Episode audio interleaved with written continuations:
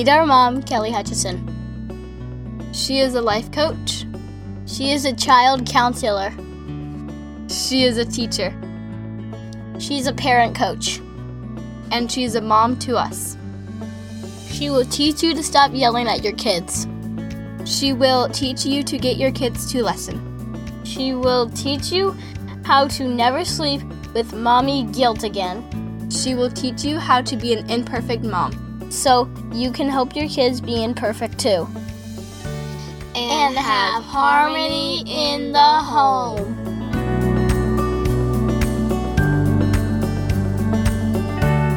Hey everyone, welcome to episode 19 When Life Feels Hard. And before I get to the topic today, I want to read your love and affection and words of affirmation on the podcast is literally the gas to my car because every single time I sit down to record a podcast, I want to do all the things my brain wants to do. It wants to procrastinate, wants to put it off. I'll do it tomorrow. You have to think about it more. You have something in your throat. You have a little cold. There's a lot of noise outside. Today, the lawn men were here, and I was like, oh, the lawn men are here. I'll have to do it later. I'm like, no, I'm in a closet. I can do it.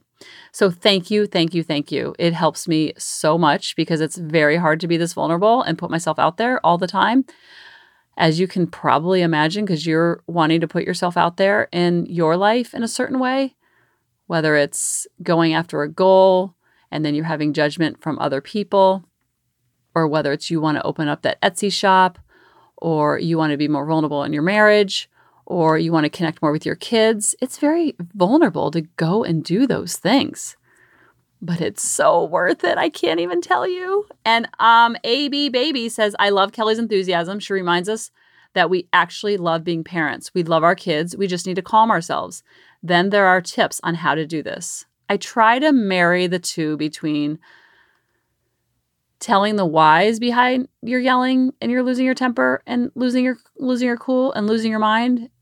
I try to balance between that and also giving tips and teaching detachment, but you can't do the tips without the detaching.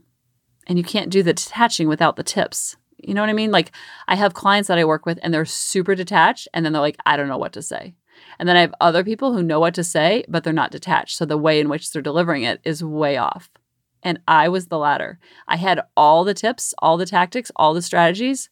My delivery was way off. I'm like, I was like left field. And so if you have children that are acting out a lot, just look within, which is the hardest thing to do because it's so much easier to blame the child or blame the husband or blame the house. But you just lose all your power when you do that. And I only know that because I did that forever forever and ever, amen. And I was like, I just need Lily to do a little bit more of this and a little less of this. I need Grady to do a little bit more of this and a little less of this. I need David to do a little bit more of this and a little less of this. And when I threw away the recipe for what I thought they should be doing, and I just focused on my side of the street, which is very difficult to do because the brain is very defensive. The ego, the brain, the amygdala, whatever you want to call it, is very defensive. I still find myself getting defensive and I like now when that comes up for me because then I can I can kind of look at it like what part are they right about? Someone wrote on one of my videos on Facebook, they're like it was a guy too. It was a dude writing this. I'm like, it was an 18 minute video. It's about how to get off the crazy cycle. And I did the steps like detach, mirror, label, support.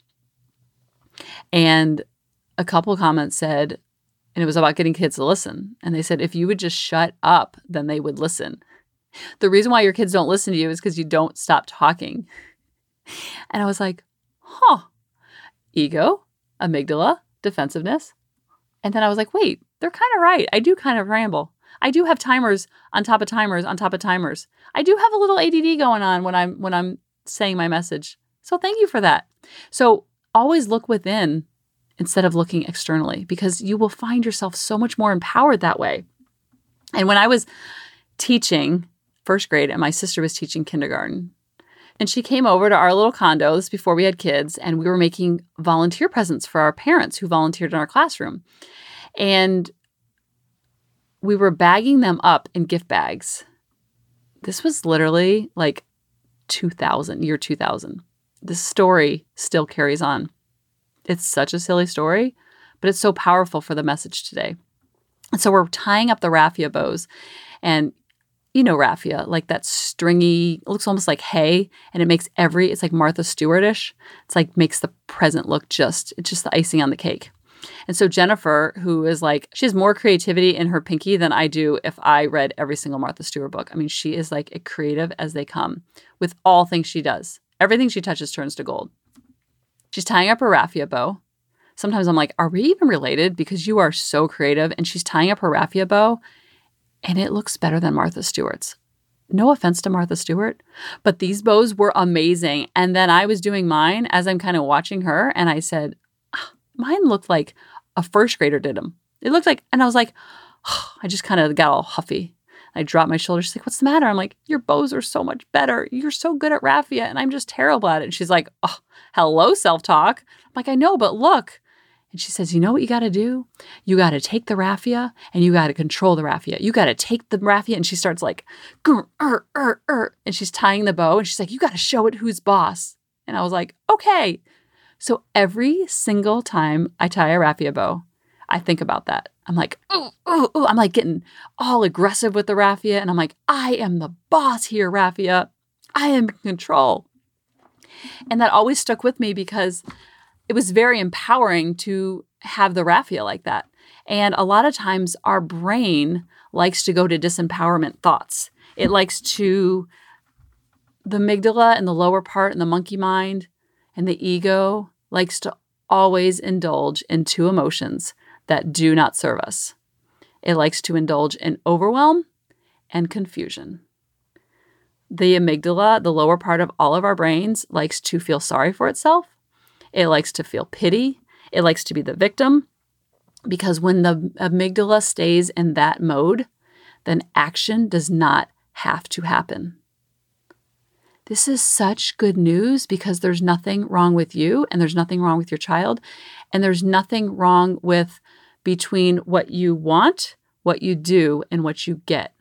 So the want, do, get triangle you want something, you do it, something to get it, and then you get it want, do, get. So this could be used for whether you're trying to lose weight, you're trying to stop yelling, you're trying to have more fun in your marriage, you're trying to organize your house. Write down what you want, write down what you need to do, and then that is how you're going to get it. The problem with what happens is that the do is all clouded because the brain does not want to do all those things the brain, remember I talked about in a previous episode, it likes to seek pleasure, avoid pain, and be efficient. It likes to coast. It likes to do the same old, same old. So all this doing is no bueno for the brain. This is really good news because if you think you're a procrastinator, or you're always been a yeller, or you're lazy, or you have no motivation, that's just the amygdala doing its job. So high five the amygdala and like love on the amygdala for doing what it's supposed to do but then you take action in spite of the amygdala, and then it gets softer, it gets less intense, and it loses a lot of its power. It's almost like if you're teaching Spanish to Grady, who's in third grade, versus teaching Spanish to me at age 44. Uh, he's going to learn it in probably six to 12 months, and I'm going to need six to 12 years. Why is that? Because his unconscious brain is still developing and growing. It's like that soft Play Doh. Mine is like Play Doh that's left out overnight, it's hard as a rock. So he's still creating new neural pathways where I have to work extra hard to create new neural pathways. Neural pathways is just a fancy word for what we've always thought. Because children do not have thoughts that they've already thought, creating new neural pathways for them is a lot easier even though it's harder for us as adults, it doesn't mean we don't do it. It doesn't mean we don't work out. It doesn't mean we continue to yell. It doesn't mean that we continue to feel like we're living with a roommate and a brother in our marriage. It doesn't mean we have to continue living in a messy, cluttered, or unorganized house. Because what you want, when you do it, you will get it. So I always get clients that I'm working with and they'll tell me how hard their life is. And I always say, What's harder than what you're dealing with right now?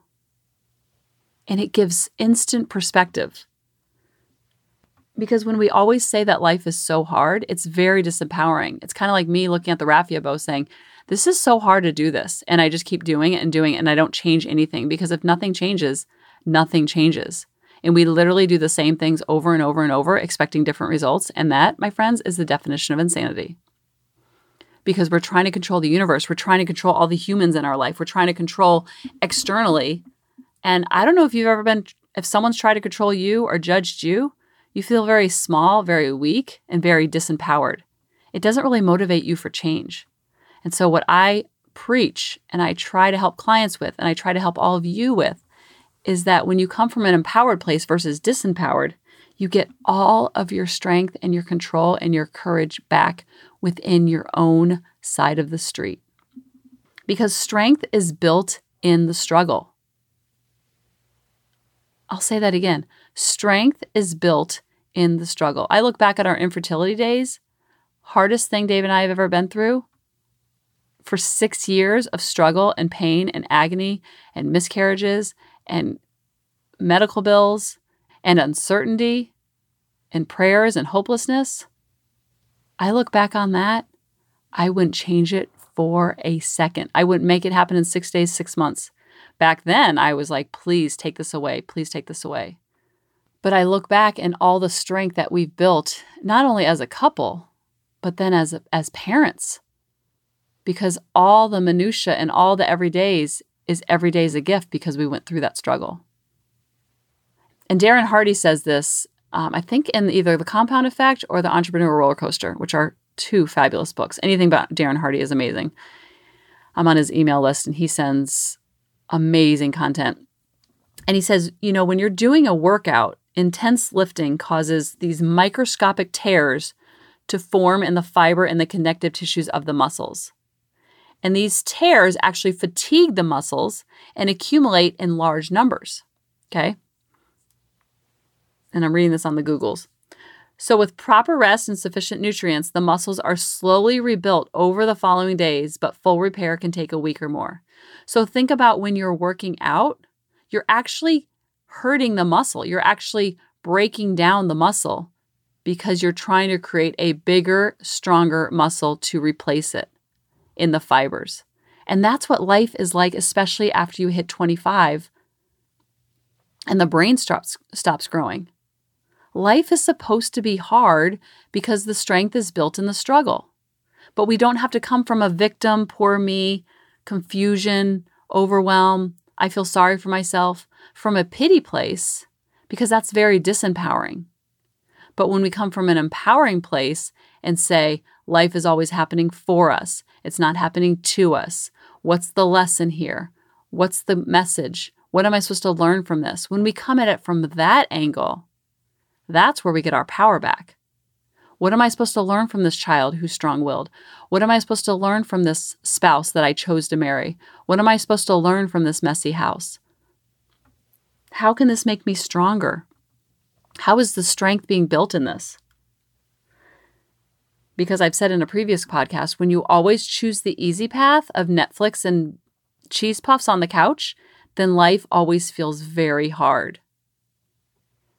But when you choose the harder path of the working out, making better choices, not yelling at your kids, being vulnerable with your spouse, then life starts to feel very easy. It's like you're playing life with a medicine ball and you're actually asking for the challenges, you're asking for the struggle. Then you put the medicine ball down and you're like, "Oh, this isn't as hard as I thought it was to play basketball in the in the front yard." Because you've been playing with a medicine ball for so long and you're not coming at it from a place of pity and fear and lack and feeling sorry for ourselves and victim, but that's what the amygdala wants to do. My brain does it to me all the time. And so I'll have clients that I'm working with will say, it's just so hard because my child is strong willed, or they have temper tantrums, or they have ADHD, or they have ODD. And I want to respond the same way that David did when I said, when I was sending him all those baby center articles that there was something wrong with our kids. And he would just write back, and? You're built for this. You're the perfect person for this. This is your calling. This is your. When you know that you are paired up with the exact child you're meant to have, then you don't go so much into fixing and changing and fine tuning and the recipe. You go into every single experience with that child or children with what am I supposed to learn here? Show me my blind spots. How is my ego showing up? How is this happening for me?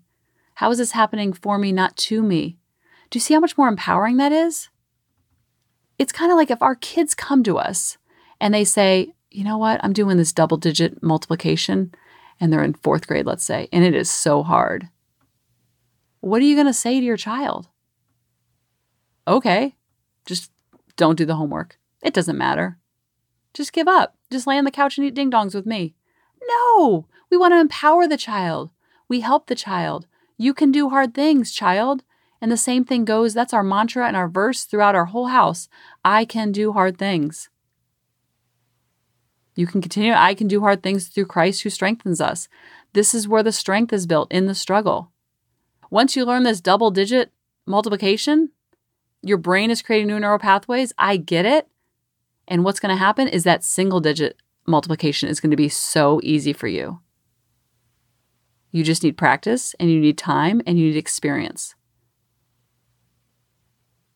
And when you go at your life with that same double digit multiplication energy, then life starts to feel on your side and it's happening for you, not to you, because it's supposed to be hard. We always want to hit the easy button, but when we hit the easy button, then life always feels hard. So when something happens in your life that's coming up as challenging, always ask yourself, how is this happening for me? What's the lesson? It could be something as silly as traffic. When I'm stuck in traffic and I start to get annoyed, I'll see my brain, my monkey mind do its work, play the victim, poor me, I'm never going to be there on time.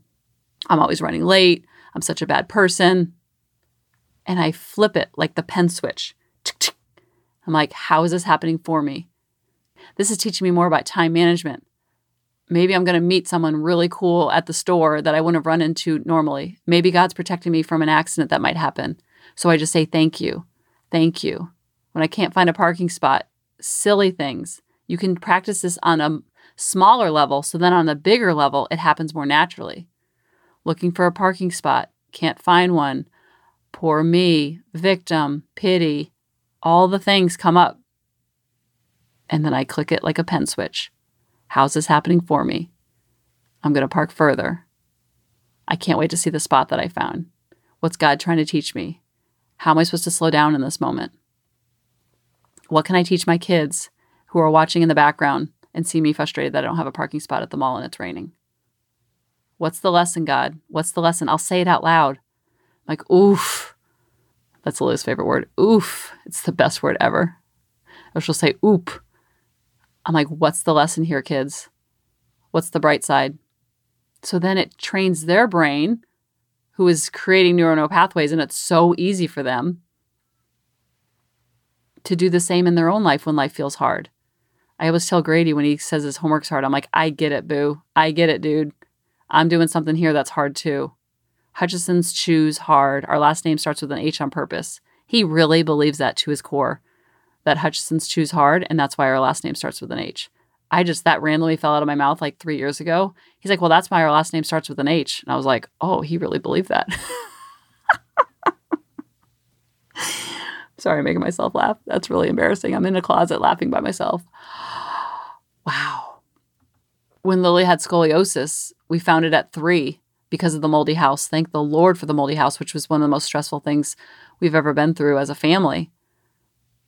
Without that moldy house, we would have never, ever found her scoliosis until probably it was too late because they don't check for scoliosis until like seventh or eighth grade. It's insane in the membrane. And then we were forced to move out of the house we just moved into six weeks prior, no place to go, no realtor. I went on realtor.com and I just called places. And the first person that picked up the phone, I started crying to her. She's like, Do you have a realtor? I'm like, It's a really sad situation. And we have no place to go. And we're three weeks and we're sleeping on my sister's couch. And we just moved here. And I have a one year old and a three. Like, it was like, it was like Niagara Falls came out. And I said, I found this house and I think it's really cute. And, and I don't know, victim, poor me. This is way before I was doing mind management. I was like victim mode. The sky is falling, and I have proof and evidence to show it. This is way before I started reading all these books.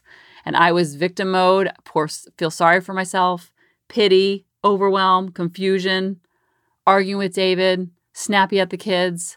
I was a hot mess express all the time because I wasn't managing my mind. I wasn't like, if someone would have come to me and said, How is this happening for you? I think I would have body slammed them.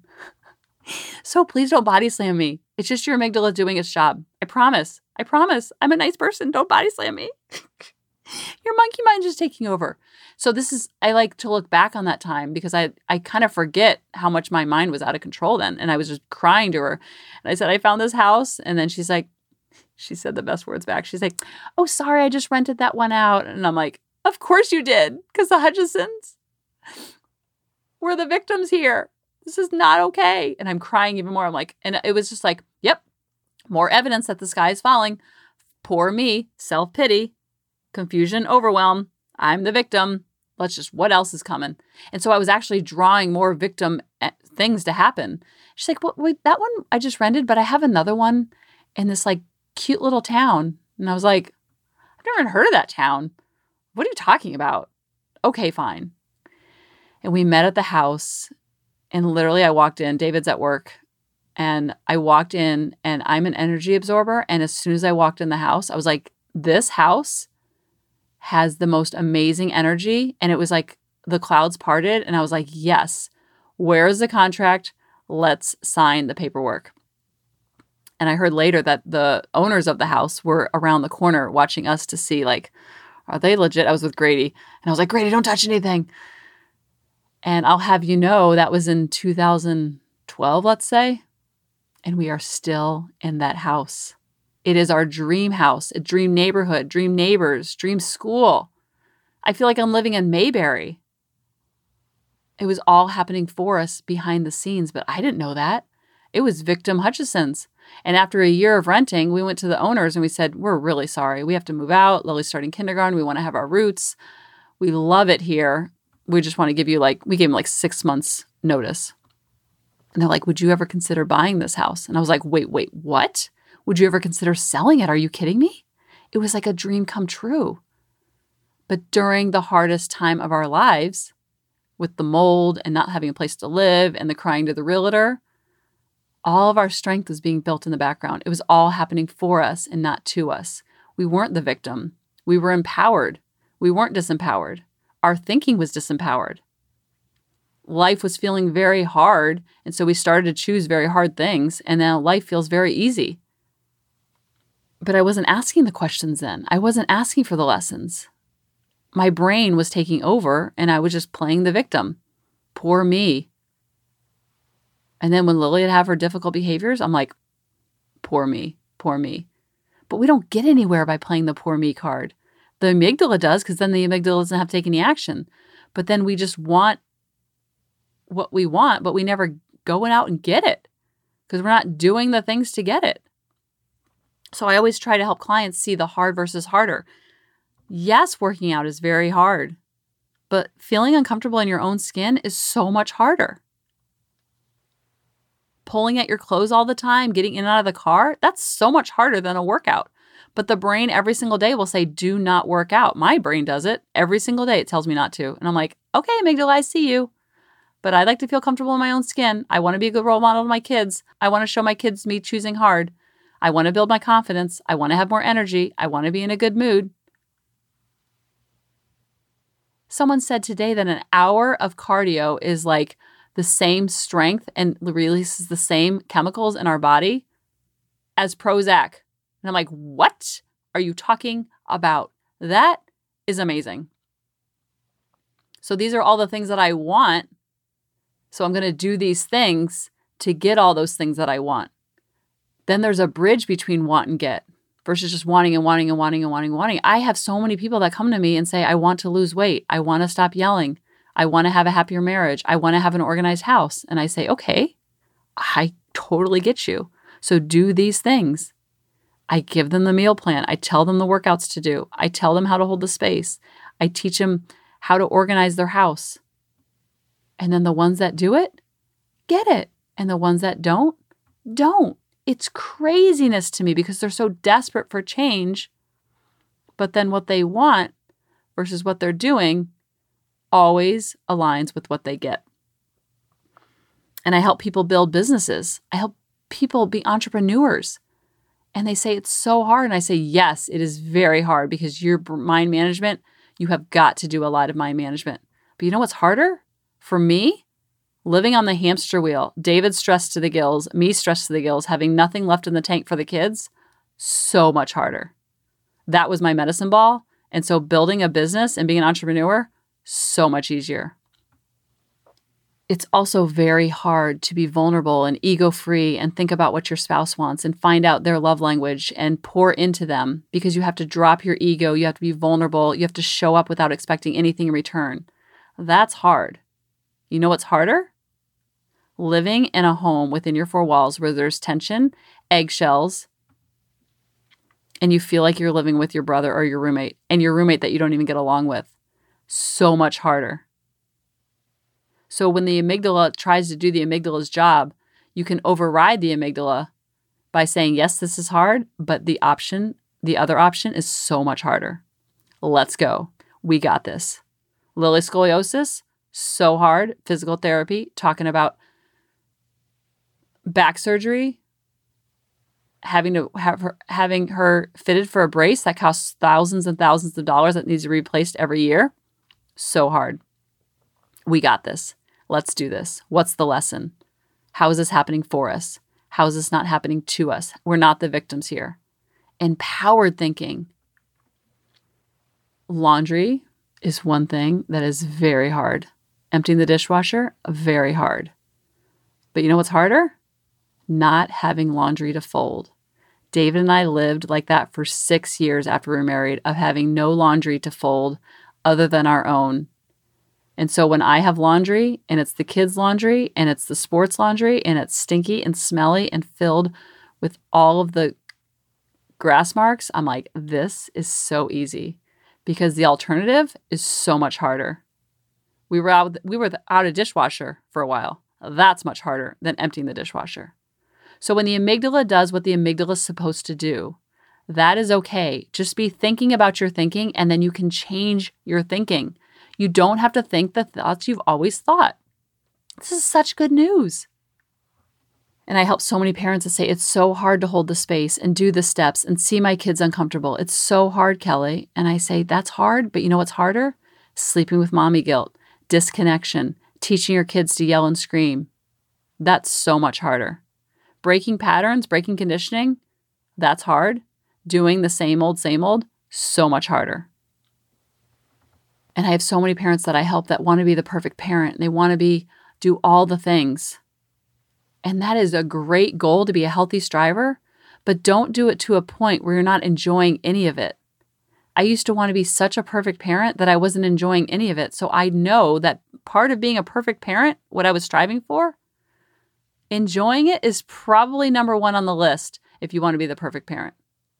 So now I've taken the pressure off my shoulders of imperfect parenting, B minus work, and I'm enjoying it so much more because I get to determine what a B minus parent looks like based on my report card, based on my curriculum, based on my rubric. I'm not using the kids anymore. That is really f- much more fun to live that way because then I take off the pressure of my kids to be perfect.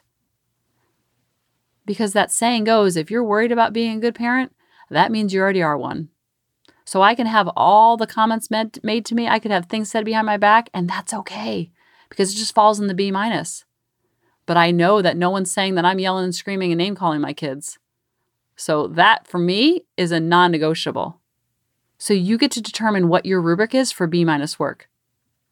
Nothing external. No one's saying anything about your parenting a mother in law or a sister or a brother or a mom friend or someone in your mom circle, they can say all the things. That's just they're projecting onto you. If it sticks, if it hurts, if it stings, if you feel defensive, then look for the truth in it. Look for the truth in it and then fix that truth. Kind of like when the guys on social media said that I talk too much and that's why my kids don't listen. I'm like, yeah, they're kind of right. What's the truth in it? When your husband says something or your kid says something and it it brings up an emotion for you, examine that. If your kids say you're talking you're on your phone too much, instead of being, no, I'm not, I'm doing blah, blah, blah, blah, and get all defensive, examine it. You know what? You're right. I probably am. Thanks for letting me know. If it stings, if it hurts, if it brings up defensive energy, that's your work. That's your GPS. Like if someone says you have blue hair and you don't have blue hair and nothing, it, it's not going to sting. It's not going to penetrate. It's not going to hold any water. So it will fly right off your shoulders. If someone says Kelly drinks a lot and she's an alcoholic, that's going to go right over my head. I probably have two beers a week, if that. That's not going to stick. If someone says, Kelly talks too much, I'm like, huh, I think they might be right. If Kelly says, someone says, Kelly's house is a mess, I'm like, yeah, sometimes it is. I'm working really hard on it. It's so hard for me. It's very natural for my husband to be orderly and neat, not that easy for me. So if that stings or if it has some defensive energy that comes up, you're right. When you're right when they're right about it all, then there's nothing to fight back about. Whether your kids are saying it or your spouse is saying it or a friend that you love, listen to it all because then you'll know if it's projection versus, huh, yeah, I think they might be right there. There's always some truth in it if it brings up that defensive energy. And then the brain sees you as one with the heart. Then the amygdala tries to do its amygdala's work, and then you disempower the amygdala over time. But you don't character assassinate yourself in the process. I have so many moms that I work with that are so hard on themselves, and then they're so hard on their kids. I only know that because I used to be so hard on myself. So I was so hard on the kids, and so hard on David, and so hard on all the things. I wasn't enjoying much of it. So I'm trying to teach parents how to enjoy not only the journey, but also enjoy their kids and the gifts. And they're trying to bring out that little girl in us and that little boy in us that lives within us and was always there. And turn into healthy striving instead of perfectionism. Or always saying, I'm on the struggle bus, I'm a hot mess express. That serves no one it's very disempowering. And then you're going to create more of it, just like I was when I was crying on the phone with the realtor. Very disempowering. I was looking for evidence over and over and over how much I was a hot mess. So when you say you're on the hot mess express, it just creates more struggle and more you're not hot, on the hot mess express. Your thinking might be, but when you change your thinking, you change your feelings, which change your actions, which change your results. So remember to choose hard, choose the struggle, because you're the perfect person for it. It wouldn't be happening for you because the lesson is there. You just have to look for it and keep choosing hard. Keep overriding the amygdala. Keep overriding the monkey mind. Keep choosing the working out or building a business or being vulnerable with your spouse or doing the laundry with that energy that I had with the raffia bows after Jennifer says, take control of the raffia. Take control of your laundry. Love the laundry. Appreciate the washing machine. And it will love you back and it won't feel so hard all the time. Just remember the weightlifting analogy. Remember that strength is always built in the struggle. And remember that the brain always wants to go to victim, overwhelm, confusion, pity, feeling sorry for itself, just like I was with the moldy house, just like I was when Lily was being difficult back in the day and Grady was being difficult. It serves no one and it gets you nowhere. And you're literally like you're in quicksand running in place and getting nowhere. And then it's the same stuff, different day. It's like Groundhog's Day over and over and over. So when you want, do, and get, you, when you align those three and you choose hard over and over and over, then life starts to feel very easy. It's kind of like when I was playing soccer. I learned more on the soccer field than I ever did in the classroom because they would always pain is weakness leaving your body. When you get when you fall down, you get back up. It teaches you grit. And how are we going to teach our kids grit unless we're modeling and embodying it first? I didn't run the marathon because I love running. I read the marathon because I wanted to show my kids how to ch- show up for hard and how to show up for trainings. The marathon was very symbolic of how we choose hard every single day. So challenges are going to come. That's how life is set up. That's part of the human experience.